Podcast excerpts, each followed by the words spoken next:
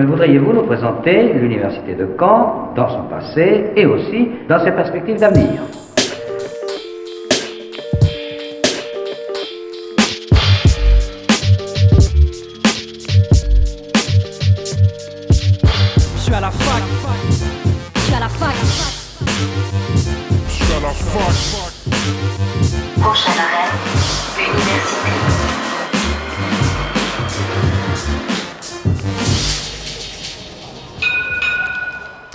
Bonjour à toutes et à tous, c'est Axel et vous êtes bien sur les ondes de Radio Phoenix. Il est midi, c'est le retour de votre rendez-vous du jeudi Fact News que je vais avoir le grand plaisir d'animer tout au long de l'année avec bien sûr des invités, des chroniqueurs et de l'actu, tout ce qu'il faut pour vous renseigner sur l'actualité étudiante de ce jeudi 21 septembre.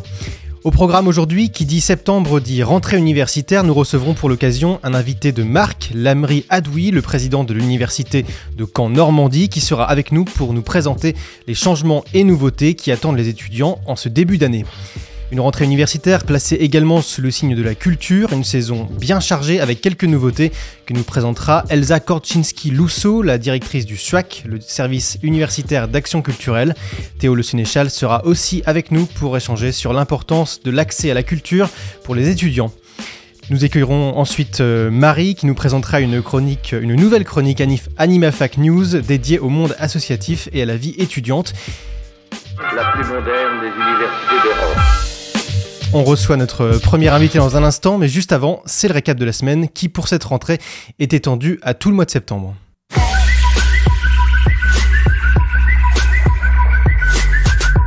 Et on commence notre premier récap de la saison avec une bonne nouvelle pour les étudiants. Elle n'avait pratiquement pas augmenté ces dernières années. Elle progresse de 6% en cette rentrée. Les bourses grimpent de 37 euros. Alors pas de quoi sauter au plafond non plus, mais cela reste une avancée significative au vu des précédentes augmentations. Pour les rentrées de 2020 ou 2021 par exemple, elles étaient plutôt de l'ordre de 1%, 1% et demi. Là, c'est autre chose. Par exemple, pour les boursiers 0 bis, le montant mensuel de leur bourse passe de 108 euros l'année dernière à 145 cette année. Mais selon l'UNEF, ce montant reste trop faible, 37 euros, cela ne permet pas de manger à sa faim, surtout quand 46% des étudiants continuent de sauter des repas, faute de moyens, a indiqué le syndicat dans un communiqué. Rappelons que les bourses touchent plus d'un tiers des étudiants et qu'ils sont cette année 35 000 de plus à en bénéficier.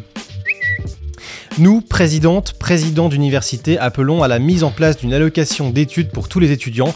Voilà ce que disent 14 présidents d'universités dans la tribune qu'ils ont signée avant-hier dans le journal Le Monde, notamment ceux des universités de Nantes, Aix-Marseille ou encore Panthéon-Sorbonne. Ils appellent à une réforme structurelle du système de bourse, largement insuffisant selon eux, malgré ces nouvelles augmentations, dérisoires donc.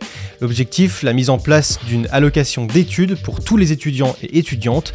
Ce revenu minimal est fondé sur l'idée d'un contrat qui leur assurerait la garantie d'un revenu décent comme d'autres segments de la population. Cette longue lettre, d'une part, euh, l'idée de cette longue lettre part d'un constat simple, il est injuste que les étudiants ne puissent pas bénéficier d'un revenu minimal alors qu'ils font partie des citoyens qui en ont le plus besoin, comme le montrent ces chiffres alarmants, vous allez le voir. Dans cette tribune, il rappelle notamment les chiffres des enquêtes sur les conditions de vie des étudiants effectuées par l'Observatoire de la vie étudiante, qui rapporte notamment que 26% des étudiants déclarent vivre de manière précaire au-delà des difficultés financières. Les 14 présidentes et présidents mettent en lumière une profonde inégalité du système. Toujours selon cet observatoire, seuls 6,6% des étudiants dont les parents gagnent moins de 1000 euros par mois sont inscrits dans le supérieur. Ce n'est quasiment rien. Ce revenu minimal permettrait donc à ces jeunes d'accéder comme les autres aux enseignements de l'université et donc de réduire les profondes inégalités socioculturelles qui gangrènent le monde étudiant. Le coût de la vie étudiante est très cher et celui de la rentrée tout particulièrement. Il est même de plus en plus élevé entre frais d'inscription, transport, logement, nourriture. Difficile de garder la tête hors de l'eau. Donc alors en attendant, des mesures gouvernementales drastiques, il faut trouver des solutions, du covoiturage, mais aussi des épiceries solidaires pour les étudiants en difficulté. À Caen, l'Agoré continue de battre son plein et reprend du service en cette rentrée. On estime à 40% la part des étudiants qui ont un job à côté de leurs études pour pouvoir boucler leur fin de mois. Selon la Fédération Campus Basse-Normandie, le coût de la rentrée étudiante s'élève pour cette année 2023 à 2695 euros contre 2567 l'année dernière, une augmentation de 130 euros, légère donc, mais bien présente. L'université de Caen a publié début septembre les résultats de sa vaste enquête sur les habitudes de mobilité des étudiants, diffusée pendant un mois et demi au printemps dernier. Et ce qu'il faut retenir, c'est d'abord un plus grand recours aux mobilités douces et, en et au transport en commun, le tramway en tête, mais aussi le vélo ou la trottinette électrique, qui reste tout de même minoritaire trop dangereuse pour un tiers des sondés. On note aussi un intérêt croissant pour les services développés en interne comme les plateformes de covoiturage ou le prêt de vélo. En clair, les moyens de transport sont en pleine mutation et les étudiants, toujours selon cette enquête, attendent davantage d'actions de la part des collectivités locales. Toujours à Caen, la collaboration entre notaires et étudiants se poursuit. Lundi dernier, des représentants de l'université et de la Chambre des notaires de la Cour d'appel de Caen ont renouvelé ce partenariat historique qui permet de nombreuses passerelles. L'idée est de fluidifier le passage entre le monde universitaire et l'instance professionnelle au programme des colloques, des forums, des rencontres avec les étudiants et même des escape games organisés par les notaires. L'enjeu est d'adapter les étudiants en droit aux besoins du terrain. Ils sont 150 chaque année pardon, à se professionnaliser. Et puis mardi prochain, le campus de l'université se verra garni de nombreux stands à l'occasion de cette nouvelle édition du traditionnel Campus en fête. Pour cette journée, de nombreuses animations seront au programme. Si vous vous souvenez, l'année dernière, l'université avait accueilli un stand de chamboule-tout, un autre de barbe à papa, des structures gonflables et même une démonstration de parapente qui est l'une des 80 activités sportives proposées par le SWAPS. Le tout dans une ambiance de fête et de détente avant les premières semaines de cours. Au programme, deux concerts en plein air pour vous faire vibrer. À travers ce véritable village éphémère, vous pourrez bien sûr échanger avec les acteurs de la vie étudiante et associative. Vous pourrez par exemple euh, échanger avec les acteurs euh, de la santé. Ce sera également l'occasion pour vous de découvrir de nouvelles initiatives et qui sait peut-être vous lancer dans un projet. A noter que si la radio vous intéresse, Radio Phoenix couvrira l'événement et sera présente tout au long de la journée sur le campus. Alors n'hésitez pas à nous rendre visite. On se fera un plaisir de vous présenter et de vous expliquer notre univers. L'invité du jour sur Fact News.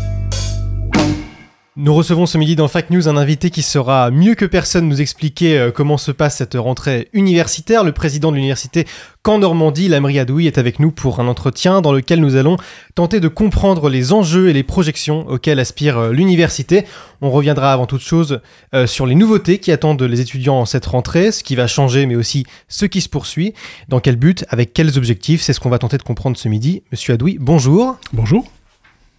Alors la plateforme Mon Master a été inaugurée euh, cette année. À la mi-juillet, il y avait au total 27 000 étudiants qui n'avaient pas reçu d'affectation, en cause notamment des masters plus sélectifs. Qu'en est-il pour notre université? Est-ce que chacun a pu intégrer la formation qu'il souhaitait?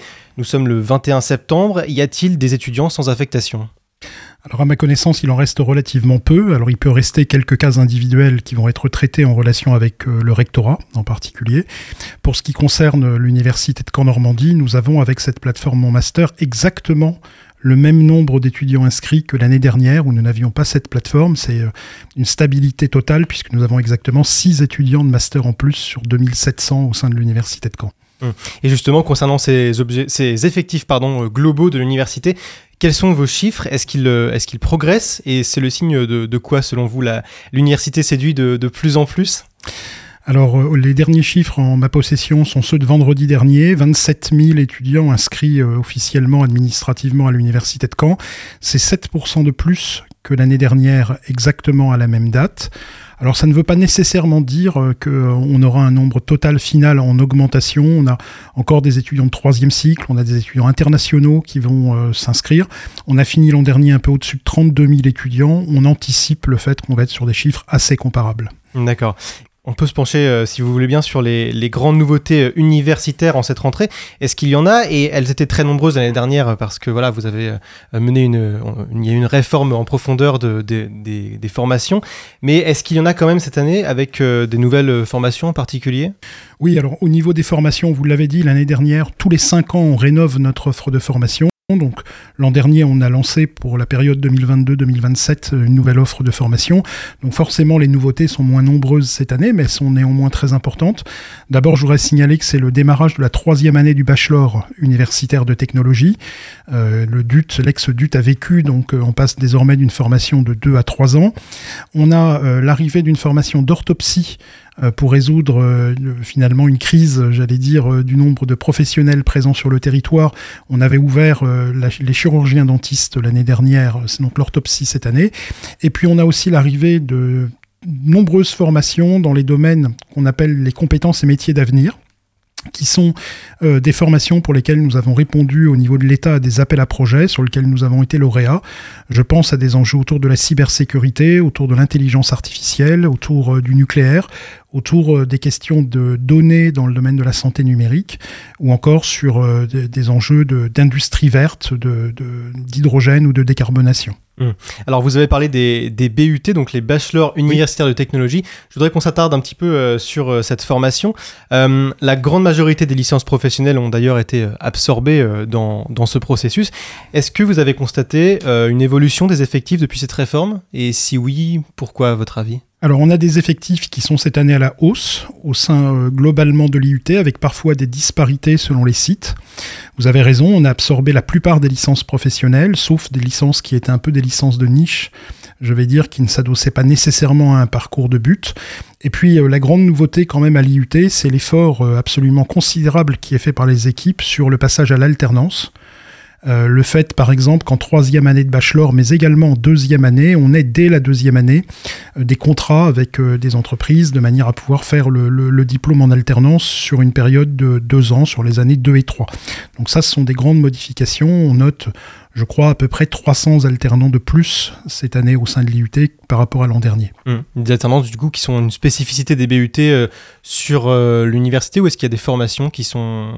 Alors, il y a de plus en plus de formations qui passent à l'alternance, euh, et parfois d'ailleurs sous la pression des étudiants, parce que la question de l'alternance, c'est une question, j'allais dire, d'égalité des chances c'est le fait de donner l'opportunité à des étudiants qui pourraient avoir par exemple des difficultés financières de se projeter un peu différemment en se disant que finalement ça peut être fait aussi pour eux de venir dans l'enseignement supérieur parce qu'ils ont l'opportunité d'avoir simultanément un contrat.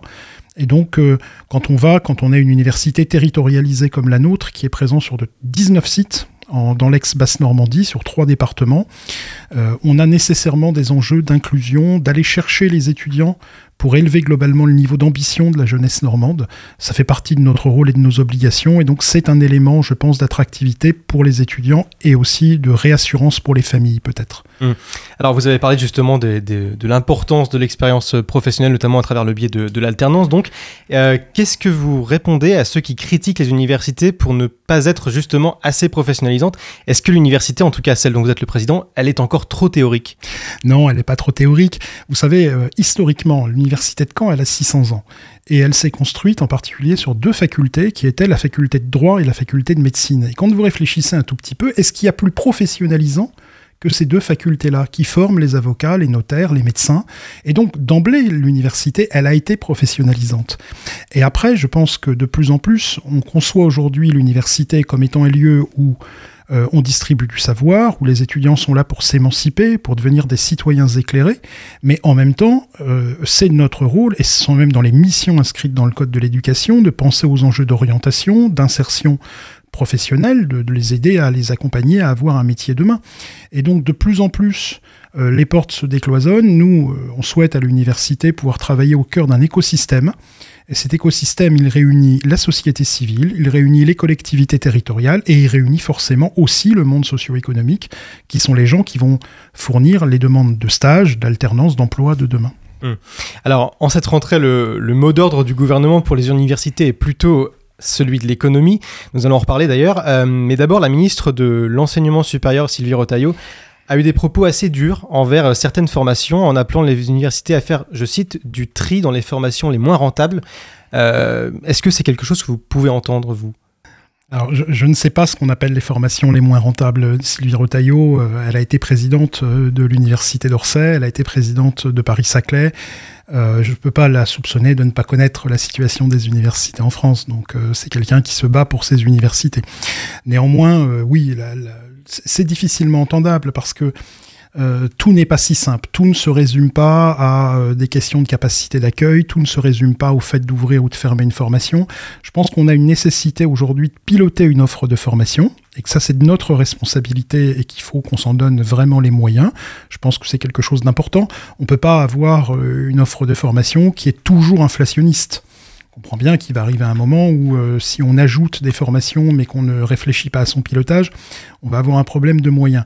Néanmoins, l'université, elle a aussi des missions de service public, elle a aussi des missions. Je pense par exemple quand on doit préparer au CAPES ou à l'agrégation d'un certain nombre de disciplines, ça peut être des lettres classiques, ça peut être de l'allemand, ça peut être des sciences économiques, et que nous sommes la seule université par exemple de toute la région à proposer cette formation, on a quand même une responsabilité vis-à-vis des jeunes de pouvoir leur offrir cette possibilité. Et donc tout ne se résume pas si facilement à des formations rentables, des formations non rentables, d'autant plus, et j'insiste là-dessus, que malheureusement, on peut le regretter, mais un certain nombre de formations qui vont nécessairement euh, donner lieu à beaucoup d'emplois dans les années futures. Je pense à tout ce qui touche au milieu industriel, par exemple. Les capacités d'accueil que nous avons aujourd'hui ne sont pas atteintes. Ce qui signifie que ça n'est pas qu'un problème d'ouverture, de fermeture de diplôme, c'est aussi des enjeux d'attractivité, c'est aussi des enjeux euh, de lien avec euh, l'éducation nationale, du secondaire. Et donc c'est sur tout, tout ça qu'il faut travailler. Et justement, concrètement, comment on peut euh, résoudre ces problématiques-là? Comment on peut justement redonner de l'attractivité, redonner envie finalement aux jeunes de s'engager dans ces, dans, ces, dans ces filières? Alors c'est un travail de longue haleine parce que je pense que l'orientation, elle se joue souvent dès le collège. Euh, quand on travaille avec les lycées, c'est très intéressant, mais le choix des spécialités est souvent déjà fait. Les gens se sont un peu déterminés. Je le dis souvent comme ça, mais il y a, une petite, euh, il y a un petit paradoxe d'avoir d'un côté, quand vous prenez un enfant de 11 ans qui rentre en sixième, généralement, ils sont tous curieux des sciences. Ils ont envie de comprendre comment ça marche, comment l'univers fonctionne, comment, comment notre quotidien euh, fonctionne. Et puis quand vous les prenez en troisième, ça veut dire quatre ans plus tard, euh, en sortie de collège, eh bien, ils sont très peu nombreux à continuer à aimer les sciences. Donc on a quand même un enjeu là, dans cette période, à mon avis, qui est l'enjeu des années collège, dans lesquelles il faut qu'on arrive à montrer la, beauté de la science, euh, l'importance euh, finalement de ces filières, euh, je pense qu'on a un certain nombre de filières, et je suis pas technophile pour autant, tout n'est pas pour la technologie, mais je pense qu'il y a un certain nombre de filières dans lesquelles il faudra qu'on recrute, que la France recrute dans ces prochaines années. Il faut qu'on essaye d'être plus attractif. Et puis, euh, j'aborde une autre question qui est liée à ces notions d'attractivité. Ça n'est pas tout à fait normal d'avoir des filières à 95% masculines. On ne peut pas d'un côté dire on n'a pas assez d'attractivité, on n'a pas assez de jeunes qui se lancent dans ces disciplines-là, et puis se résoudre à perdre la moitié de la population d'emblée. Donc il y a un problème d'attractivité aussi, de féminisation d'un certain nombre de ces filières qui à mon avis est très important. On a parlé du, secondaire justement avec ce travail de, longue haleine, voilà, de lien d'ailleurs qu'il faut... Euh, qu'il est important de maintenir entre le secondaire et le supérieur. Euh, pour finir sur les formations, j'aimerais que vous nous disiez un mot sur les épreuves du bac qui ont été déplacées euh, en juin. Alors, elles avaient euh, auparavant lieu en mars. Est-ce que euh, on, notait d'ailleurs une, forte démobilisation des, lycéens après ces épreuves justement Est-ce que ça va changer quelque chose pour vous le fait qu'elles soient euh, désormais en juin? Alors, peut-être que ça va engendrer d'ailleurs un petit aménagement du calendrier de Parcoursup. Ça, ce n'est pas complètement impossible. On attend encore les décisions qui pourraient être des décisions du gouvernement. Après, euh, voilà, l'épreuve de spécialité euh, n'aura pas été euh, testée. Alors c'est peut-être un peu dommage parce que c'était une épreuve du coup qui était cadrée, qui dépendait pas d'un seul lycée. On avait des, choses hein, qui pouvaient être un peu un peu intercomparables. Maintenant, ne dramatisons pas non plus. Ça veut dire que j'entends bien ce que les collègues de l'enseignement secondaire ont dit à propos de la démobilisation des jeunes l'année dernière. il faut en prendre acte. Et nous, on pourra se baser finalement sur des notes qui seront des notes du contrôle continu euh, qu'on aura toute l'année et peut-être qu'on aura les, notes de la spécialité au moment de, du choix. C'est encore un petit peu tôt pour le dire, mais euh, on essaiera de faire en sorte, comme on fait avec les autres disciplines, au-delà des, choix de spécialité. Hmm. Alors l'université, c'est aussi le lieu de la recherche. Vous y accordez une grande importance, vous qui avez été longtemps enseignant-chercheur en physique atomique, si je ne me trompe pas. Absolument. quelles, sont vos, quelles sont les ambitions de l'université en général dans ce domaine? Alors l'ambition elle est grande parce que euh, d'abord euh, vous savez que le modèle universitaire français de temps en temps il peut diverger. Ça veut dire que on a un certain nombre d'universités qui se proclament aujourd'hui universités de recherche intensive qui ont été labellisées par des labels qu'on appelle des labels euh, IDEX par exemple initiative d'excellence et donc, vous avez des universités qui sont euh, à l'intérieur des IDEX, et puis vous en avez qui euh, n'ont pas été lauréates de ces appels à projets. Et donc, euh, il y a une concentration des moyens dans le domaine de la recherche qui est importante sur des sites qui sont labellisés. Donc nous, euh, ce qu'on veut démontrer à l'université de Caen, c'est qu'une université comme la nôtre, qui est une belle université, euh, mais néanmoins qui peut être vue comme une université de taille euh, moyenne en province, qui n'est pas IDEX, donc qui n'est pas reconnue comme un établissement de recherche intensive, même si je n'aime pas le mot, eh bien peut à la fois s'occuper, comme je l'ai dit tout à l'heure, de ces jeunes, de son territoire, euh, de l'égalité des chances, de l'inclusion, et puis en même temps, c'est pas du tout incompatible, et j'allais même dire au contraire, il faut bien marcher sur ses deux jambes, avoir une vraie ambition pour sa recherche, avoir une volonté d'excellence et avoir une stratégie d'internationalisation de celle-ci. Mmh. Et donc ce qu'on doit démontrer, nous, à Caen, c'est qu'on a cette capacité, à tenir ces deux flambeaux en même temps, à pas euh, se dire on est un pur collège universitaire qui a vocation à former des étudiants jusqu'à la licence et de voir partir nos meilleurs étudiants en master et doctorat ailleurs. Non, on a ce potentiel et on a des tas de sujets sur lesquels on a une reconnaissance internationale et même des positions euh, de pointe. Alors justement, cette, euh, cette ambition d'excellence dans le domaine de la recherche, donc vous le disiez, il passe aussi par une reconnaissance au niveau des labels, au niveau des financements, au niveau des, des appels à projets. Euh, je pense notamment à l'université a été lauréate du label Excellence. ce sont des comment dire, ces labels et ces financements, ils donnent plus de poids et plus de crédibilité à vos projets de recherche?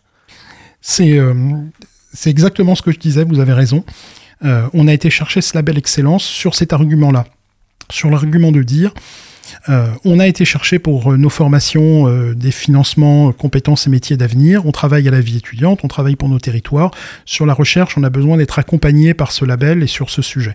Et donc, on a déposé un projet dont nous sommes lauréats. Effectivement, ça a été annoncé le 25 juillet dernier, qui s'appelle Excellence qui est basé sur la recherche, vraiment euh, sur des stratégies recherche, qui vont nous donner deux choses, qui vont nous donner une visibilité en termes de label, parce qu'effectivement, vous le dites, c'est important d'être sur la carte des universités qui comptent dans ce domaine, et puis qui va aussi nous donner financièrement des moyens, puisque euh, ce sont 11 millions d'euros qui sont euh, gagnés par l'université sur cet appel à projet, et en discussion avec la collectivité territoriale qu'est le Conseil régional de Normandie, le Conseil régional de Normandie abonde 1 euro pour 1 euro gagné par l'État.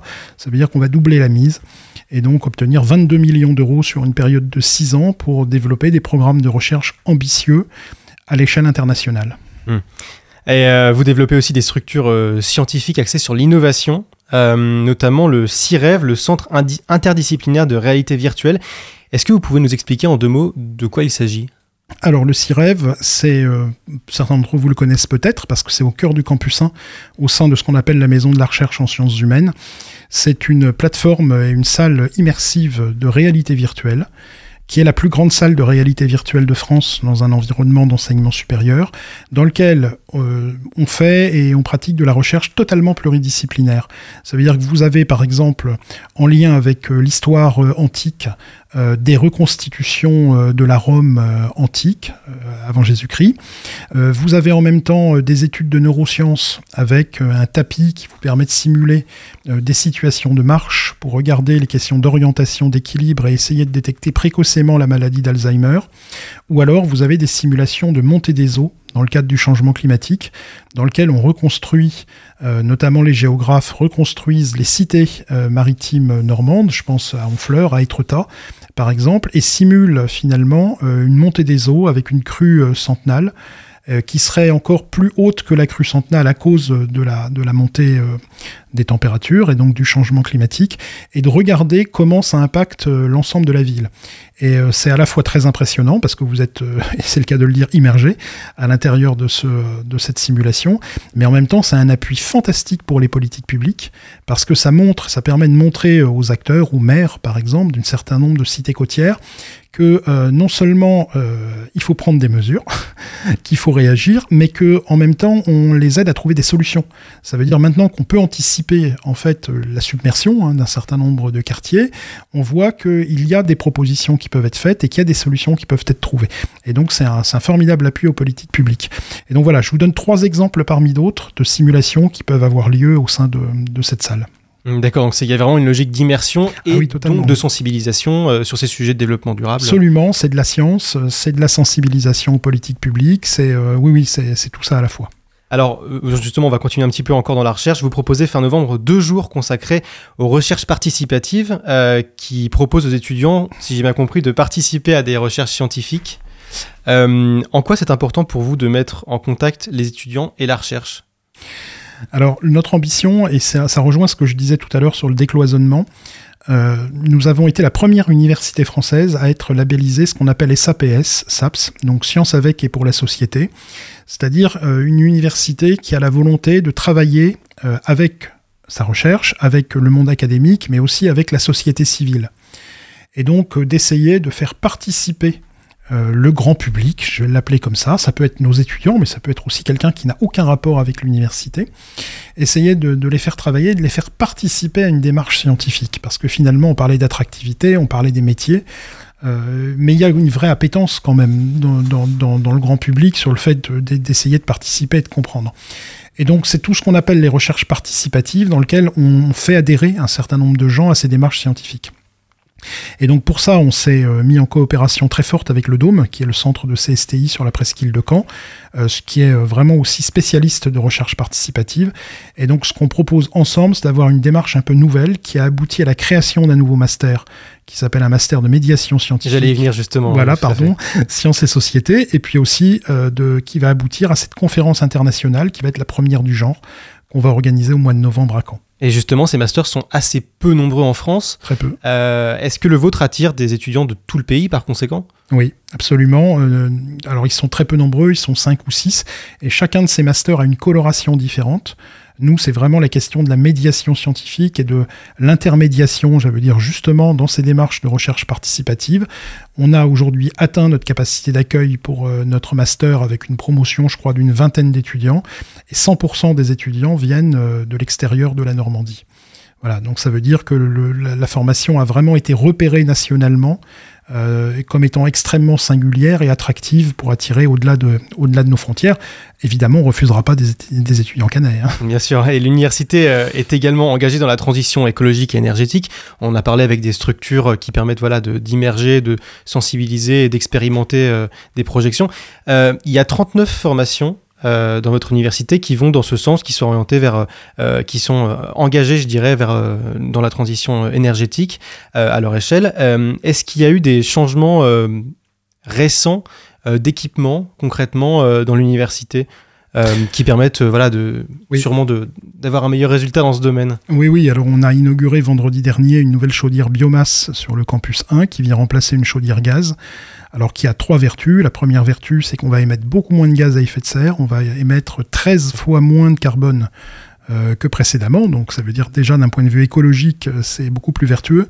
Ça a la vertu aussi de travailler en circuit court, puisque tout le combustible de bois va arriver euh, de moins de 100 km à la ronde autour du campus cheminés par des camions qui circuleront au biogaz. Donc ça veut dire qu'on est sur la filière bois normande, donc on fait travailler l'écosystème local. Et puis enfin, c'est plus vertueux économiquement, parce qu'en termes de fonctionnement, avec le prix du gaz, tout le monde le sait bien, qui s'est un peu envolé, on va quand même économiser en termes de fonctionnement pour l'université environ 500 000 euros par an. Donc ça veut dire que c'est quand même beaucoup plus vertueux. Et puis ça se place, vous l'avez dit, dans un contexte beaucoup plus général, qui est une stratégie de développement durable de l'université. Nous venons d'être labellisés par le ministère ce qu'on appelle DDRS, Développement durable et responsabilité sociale.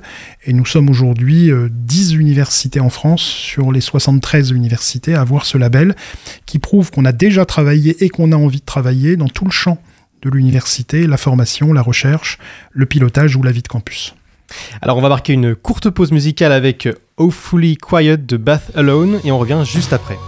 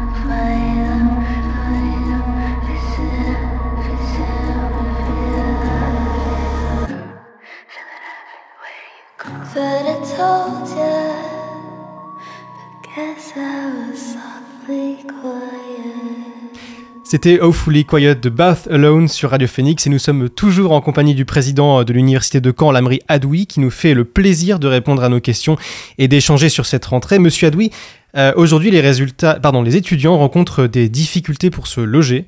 L'association des, résidences étudiantes estime à environ 250 000 le nombre de logements Crous manquants sur l'ensemble du territoire français. Euh, quelle solution selon vous on doit trouver pour euh, résoudre ce problème de taille? Oui, alors un problème qui euh, préexiste, hein. vous avez par exemple des sites comme Cherbourg, où vous avez une tension en termes de logement qui existe maintenant depuis plusieurs années, parce qu'aujourd'hui le Crous n'est pas là. Donc euh, ça, le premier levier, c'est d'essayer de discuter avec les partenaires, et en particulier avec le Crous et les collectivités, pour essayer de résoudre ce problème. Et puis vous avez des endroits où finalement on avait l'impression d'être plutôt bien équipé, et où on se rend compte au fil des ans que la tension augmente, c'est le cas de Caen. Par exemple, très clairement, la situation est beaucoup plus tendue maintenant qu'elle ne l'était il y a quelques années. Il y a sans doute plusieurs raisons à cela. D'abord, il y a eu un accroissement du nombre d'étudiants. Ça, c'est euh, déjà la, première donnée. La deuxième, c'est qu'à cause des réformes sur la capacité à louer un logement selon la qualité de euh, l'isolation et la note énergie, on va dire, du logement, vous avez un certain nombre de logements qui sortent du parc locatif. Et donc, ça veut dire plus d'étudiants et moins de possibilités. Aujourd'hui, il faut rénover les logements avant de pouvoir les relouer. Tout ça engendre une tension qui vient se surajouter à ce qu'on connaît habituellement. C'est par exemple la tension qu'il peut y avoir pour les étudiants internationaux qui nous rejoignent à la rentrée qui nous rejoignent à la rentrée septembre. Donc euh, oui, effectivement. Et là, eh il faut travailler avec euh, le Crous, il faut travailler avec euh, les bailleurs sociaux. Il faut, faut diversifier probablement si on ne peut pas construire très rapidement nos sources et, nos contacts dans le domaine de l'immobilier pour que les étudiants ne se découragent pas de venir à Caen sous prétexte qu'il y a des problèmes de logement. Hum. Et euh, je voudrais aussi juste qu'on simplement qu'on dise un mot sur, euh, sur la santé mentale des jeunes. Euh, selon Santé publique France, dans une étude du 14 février 2023, les idées suicidaires chez les 18-24 ans ont, progressé pardon, de 23% entre 2018 et 2021 et que plus d'un étudiant sur trois fait état d'une dépression modérée à sévère. la santé mentale des étudiantes s'est donc dégradée, notamment après le Covid.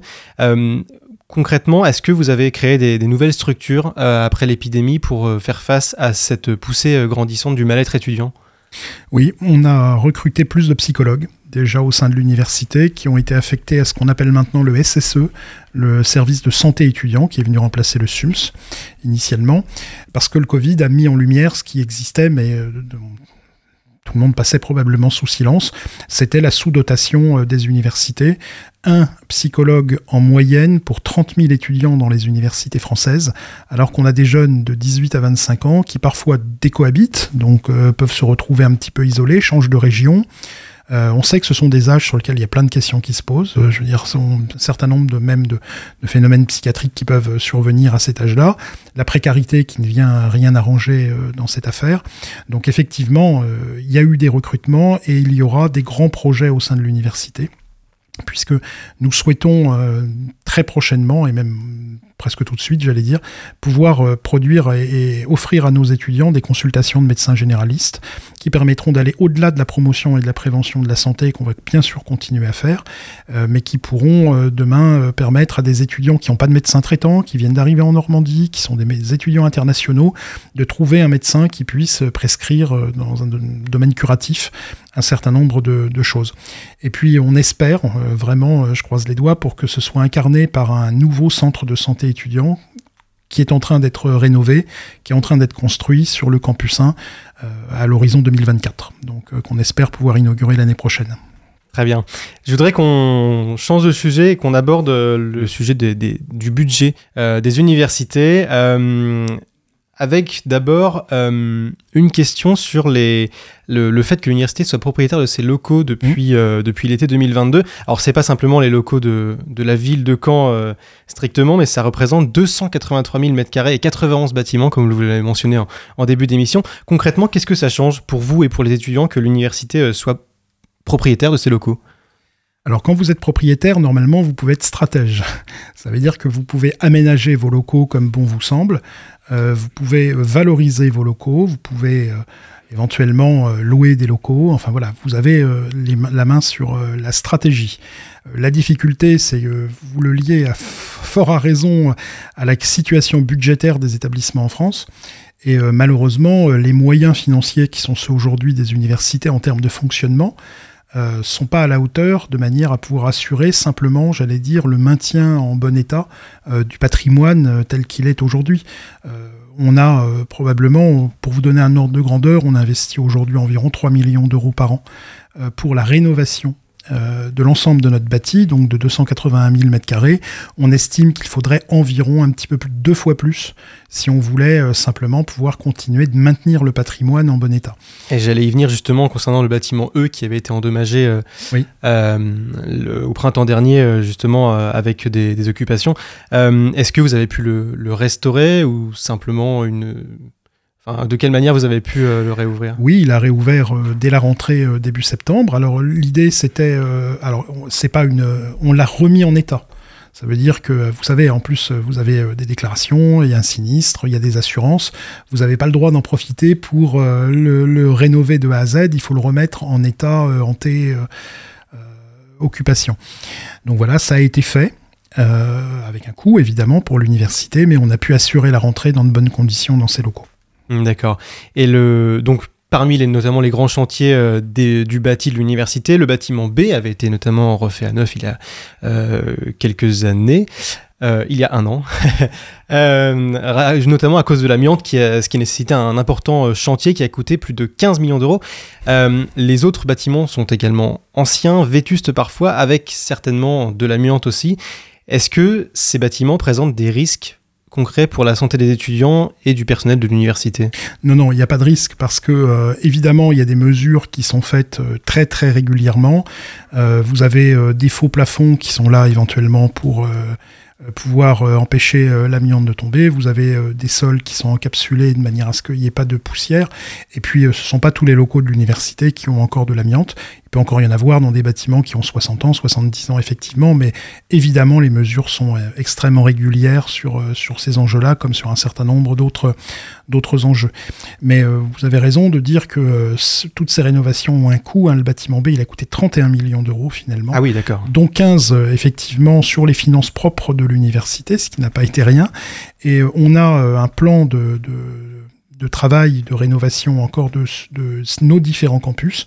Je pourrais citer un très gros projet qui va, avoir lieu sur ce campus 1 entre le service commun de la documentation, la faculté de droit et la maison de la recherche en sciences humaines. Euh, qui va être un projet d'au moins une ampleur euh, égale, même sans doute supérieure à l'opération Bâtiment B. On a une rénovation euh, de notre plateforme d'imagerie biomédicale Cicéron sur le campus Rovitz. On a la rénovation de la station marine de Luc-sur-Mer en front de mer. On a une opération immobilière très importante sur le site de Saint-Lô, avec la construction d'une bibliothèque universitaire cœur de campus et le regroupement de l'INSPE et de l'IUT sur le même campus. On va avoir des opérations à Alençon, à Vire, à Cherbourg aussi prochainement. Donc euh, on arrive, heureusement, l'université n'a plus les marges de manœuvre, mais on est très bien accompagné par les collectivités à tout niveau. Et je voudrais saluer leur engagement parce que tous et toutes ont cette cette, cette vision de dire que l'enseignement supérieur, c'est capital pour la survie d'un territoire. Et donc, qu'ils euh, sont prêts à investir pour cela. Une dernière question, parce que je suis désolé, le, temps nous presse. Euh, la ministre de l'Enseignement supérieur, donc Sylvie Rotaillot, a expliqué euh, que les universités devront faire des efforts financiers et qu'elles devront puiser dans leur fonds de roulement. C'est un petit peu le, le, compte d'épargne des universités, si j'ai bien compris. Est-ce que c'est un motif d'inquiétude pour vous et ça signifie faire des concessions sur dans quel domaine exactement? Oui, c'est une inquiétude parce que euh, la situation des universités françaises est extrêmement hétérogène sur ce qu'on appelle les fonds de roulement, qui sont les réserves que vous avez pour euh, subvenir à un besoin en cas de très gros problèmes à un moment donné. Euh, et je le disais tout à l'heure, il y a quelques années a été fait le choix de financer le bâtiment B sur le fonds de roulement de l'université, et donc l'université de Caen fait partie, nous ne sommes pas la seule, hein, loin de là, mais des universités qui n'ont plus de fonds de roulement. Donc euh, quand la ministre nous dit euh, vous n'avez qu'à prendre sur le fond de roulement, le qu'à prendre est, pris très euh, façon très, très hétérogène selon les universités françaises. Donc il y a un paradoxe, effectivement, sur le fait que l'an dernier, on a été lauréat de très nombreux appels à projets qui ont rapporté à l'université beaucoup d'argent. Et c'est très bien parce que ça va nous permettre de mener notre projet d'établissement. En même temps, évidemment, l'argent qu'on nous donne, on doit s'en servir pour ce pourquoi on l'a promis, et donc sur des projets, et pas pour le fonctionnement de l'université. Et puis, euh, en parallèle, eh bien, effectivement, les réserves de l'université sont, elles, au plus bas, avec un fonds de roulement qui est nul et sur lequel on ne pourra effectivement rien prélever. Une dernière question un petit peu d'ouverture. Quelles sont les priorités de l'université pour cette année et pour les années à venir? Euh, la priorité, euh, alors on a un projet d'établissement aujourd'hui qui couvre tous les champs hein, de, formation, de recherche, de, tout ce, que sont les missions d'une université. Moi, je dirais que euh, l'année 2024 doit être consacrée à une réflexion sur la qualité de vie et les conditions de travail sur le campus. Les conditions d'études, les conditions de travail. la première, et j'allais dire la seule richesse d'une université, elle est humaine. Et donc euh, des gens qui étudient dans de bonnes conditions, qui travaillent dans de bonnes conditions, euh, ce sont des gens qui euh, viennent au travail avec beaucoup plus d'envie, avec beaucoup plus de motivation, et on y passe beaucoup beaucoup de temps sur nos campus, que ce soit les étudiants ou, ou les personnels.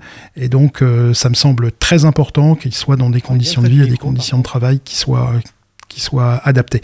Donc je dirais que c'est vraiment une priorité pour notre année.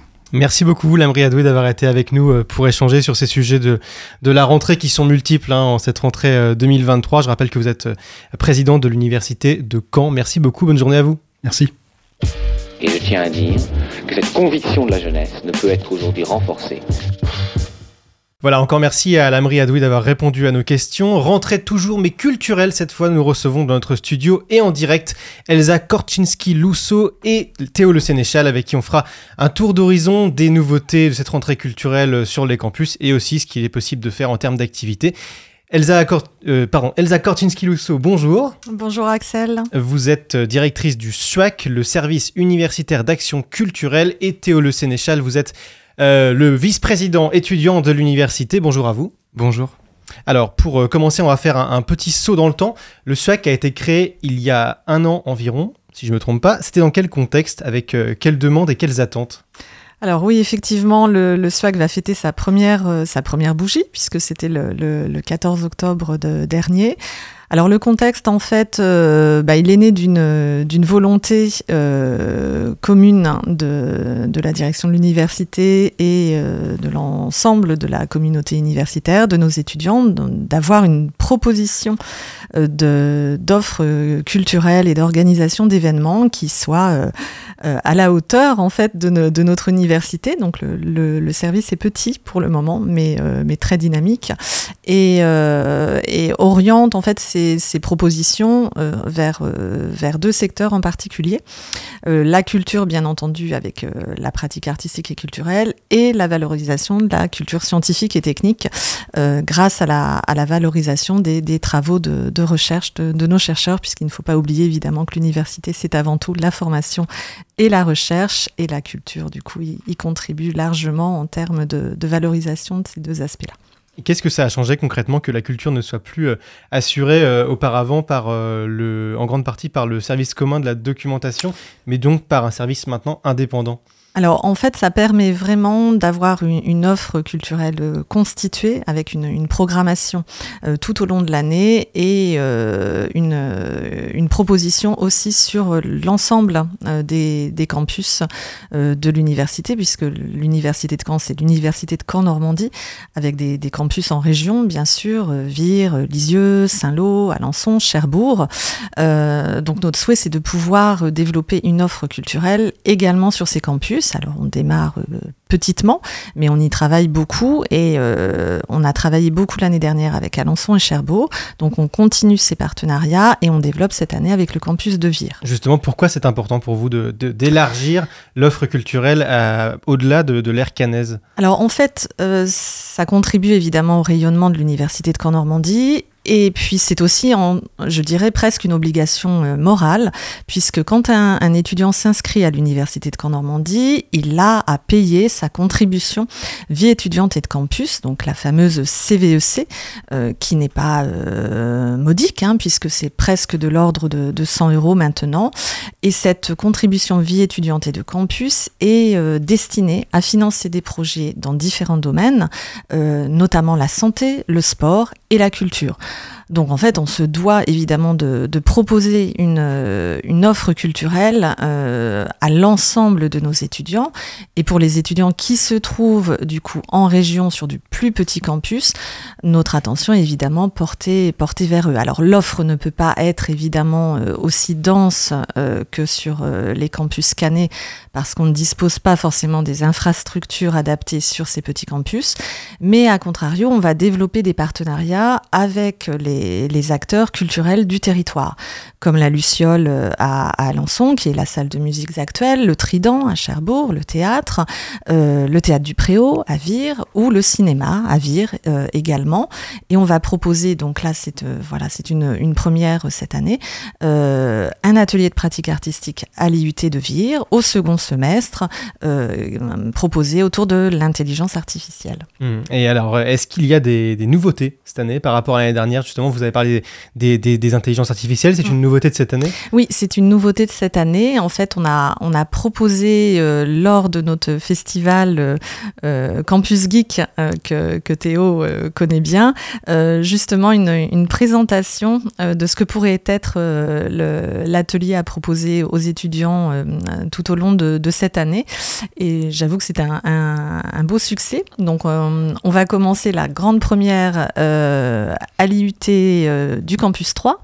Donc là aussi, euh, voilà un, un, campus qui euh, pouvait être considéré comme un petit peu délaissé, bien qu'on a une, association artistique, Artifact, euh, qui est euh, très très dynamique sur ce campus-là.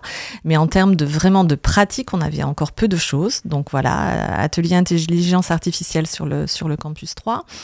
Euh, atelier jeux vidéo aussi qui sera, euh, qui sera proposé. Qui, euh, voilà, là c'est une nouveauté également.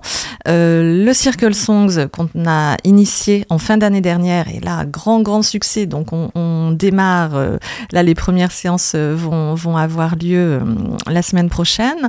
Que vous dire d'autre encore? Ben, On continue les propositions précédentes notamment avec la radio, avec toujours Radio Phoenix qui nous accompagne sur, sur cet atelier-là. Enfin voilà, il y a beaucoup de choses à découvrir. Et là, la, petite nouveauté cette année, c'est que le, le, SFAC a proposé un programme d'activités de, pratique artistique et culturelle qui a commencé à être distribué dans les villages campus en fait. Euh, donc ce programme, bah, vous le retrouverez, euh, voilà, chers étudiants auditeurs, le, mardi 26 sur le, sur le campus 1. C'est un petit livret qui sera distribué à tous où vous retrouverez toutes les activités. Alors j'allais y venir d'ailleurs, le, le, 12 septembre c'était sur le, le, campus 2, cette fois-ci c'est sur le campus 1 mardi prochain. Euh, je vous pose la question à tous les deux, en quoi, euh, quel est l'objectif de cet événement concrètement pour vous euh, et pour les étudiants? Eh bien c'est un événement qui remplit plusieurs objectifs. Le premier objectif, c'est fêter la rentrée, c'est accueillir les étudiants, notamment les nouveaux étudiants qui arrivent à l'université. C'est créer un événement sympa, qui permet aux étudiants de voilà d'être accueillis par l'établissement, de pouvoir rencontrer d'autres étudiants. C'est le deuxième objectif, je dirais, c'est la cohésion sociale. C'est permettre aux étudiants qui ne connaissent pas forcément d'autres étudiants en arrivant à l'université de pouvoir créer des liens sociaux, qui est qui est quelque chose de très important pour l'épanouissement à l'université. Le troisième objectif, c'est d'apporter toute une série d'informations aux étudiants. Il y a un grand village des associations étudiantes où les étudiants peuvent aller à la rencontre du tissu associatif, qui est un tissu associatif fort qui permet aux étudiants de pouvoir échanger, de découvrir les différents projets portés par les associations, de s'engager aussi au sein de ces associations et de rencontrer l'ensemble des services de l'université et des partenaires de l'université comme le SFAC, donc de, ça permet aux étudiants, cet événement permet aux étudiants de découvrir toute l'activité culturelle qui est portée par le, service du, culturel, par exemple, ou par exemple le service du sport. Alors justement, ce service culturel, il est constitué et même régi par un conseil culturel, euh, en partie composé par des étudiants. Euh, pourquoi c'est important que des étudiants y siègent, selon vous? Alors c'est important pour que en fait les étudiants aient connaissance de, ce que le service propose, euh, puissent eux-mêmes se sentir impliqués et faire des propositions, mettre en avant des projets et puis surtout euh, nous oriente en fait parce que bien évidemment on est à l'écoute, on a mis en place des enquêtes aussi pour avoir un retour sur ce que les étudiants attendent de, de, de ce service et de ces propositions. Mais bien évidemment, qui mieux qu'un étudiant lui-même peut savoir ce qu'il a Bien envie sûr. de se voir proposer et euh, qui mieux qu'un étudiant vers un autre étudiant est prescripteur. Donc c'est dans ce sens-là que la présence des étudiants au, au conseil euh, est, est très important. Si je peux me permettre plus largement, la place des étudiants dans les conseils, euh, comme au conseil culturel, permet aux étudiants de porter aussi leur voix, de pouvoir avoir une marge de manœuvre, une- un pouvoir de décision, un pouvoir d'avis, qui est euh, une, une démocratie étudiante qui est très développée euh, au sein de l'établissement. Et comme le disait Elsa, le, le service culturel, par exemple, porte une attention particulière à la- à- aux besoins des étudiants. Et la création de ce service, ça permet de vraiment développer euh, l'offre culturelle en lien avec les attentes de la communauté étudiante. c'est votre rôle aussi, je suppose, en tant que vice-président étudiant de l'université, de créer ce lien entre les offres culturelles et les besoins, les demandes des étudiants, c'est bien ça? Alors oui, c'est mon rôle. Pas spécifiquement sur, euh, l'offre culturelle, je travaille beaucoup avec, euh, le SUAC sur les projets culturels, mais moi plus largement mon rôle c'est de faire le lien entre la communauté étudiante et l'établissement et, sa direction, et c'est de faire remonter notamment les besoins, les problématiques, les désaccords de la communauté étudiante, de pouvoir les porter au sein de sa direction et aussi de représenter la direction au sein de la communauté étudiante. Eh bien, merci beaucoup, Elsa Korczynski-Lousseau, directrice euh, du SUAC, et Théo Le Sénéchal, vice-président étudiant de l'université, pour cet entretien. Merci encore et bonne journée à vous. Merci, Merci. Axel, bonne journée. Et je tiens à dire que cette conviction de la jeunesse ne peut être aujourd'hui renforcée Et c'est l'heure d'accueillir notre nouvelle chroniqueuse qui nous accompagnera chaque jeudi pour nous parler associatif et vie étudiante. Cette chroniqueuse, c'est Marie. Elle est en service civique à la fois chez AnimaFac et chez Radio Phoenix. C'est elle qui a donné naissance à cette nouvelle chronique baptisée AnimaFac News. Vous aurez saisi le jeu de mots. Bonjour Marie. Bonjour Axel et bonjour à toutes et à tous. Je suis très heureuse d'être avec vous pour cette nouvelle chronique sur la vie associative étudiante canaise. Pour ceux et celles qui ne connaissent pas AnimaFac, c'est un réseau national d'associations jeunes et étudiantes. Son but est d'accompagner les associations grâce à de nombreuses ressources, des outils, des formations et des événements, mais également de promouvoir l'engagement étudiant. Et justement, l'engagement, ça va être précisément le sujet de ta chronique. En effet, Axel, en France, la jeunesse est un moteur de l'engagement. D'après un sondage OpinionWay pour Hello Asso, 81% des 18-24 ans sont engagés dans une association. Une mobilisation en hausse malgré la crise sanitaire, avec des jeunes motivés à défendre des causes qui leur tiennent à cœur. Un attrait pour l'action collective également renforcé par la peur de la solitude et un besoin de lien social. Une génération engagée, et engagée notamment pour la lutte contre les discriminations, que ce soit contre le racisme ou la défense des droits des femmes. C'est donc une bonne nouvelle pour les assos constamment en recherche de nouveaux adhérents. En effet, qui dit septembre dit rentrée et donc recrutement des bénévoles pour l'année à venir. Et en quoi c'est valorisant de, de rejoindre une asso pour des étudiants?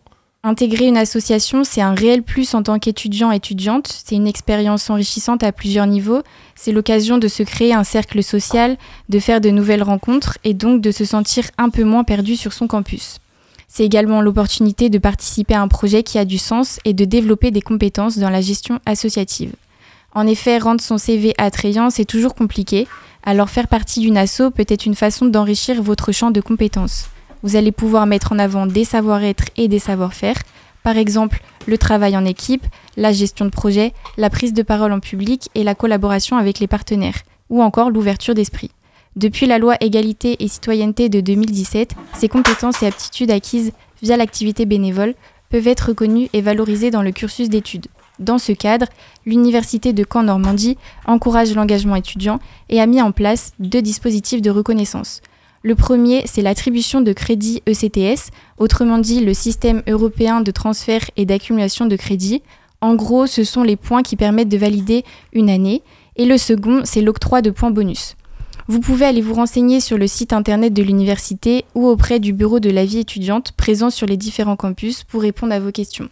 D'après AnimaFac, les plus belles aventures commencent toujours à plusieurs, alors je vous invite à tenter l'expérience et à devenir bénévole. Et d'ailleurs, la ville de Caen dispose d'un- d'une vie étudiante, on pourrait dire, euh, associative, pardon, euh, assez riche et diversifiée. Tout à fait Axel, nous pouvons notamment retrouver l'association Main Violette qui sensibilise et lutte contre les violences sexistes et sexuelles.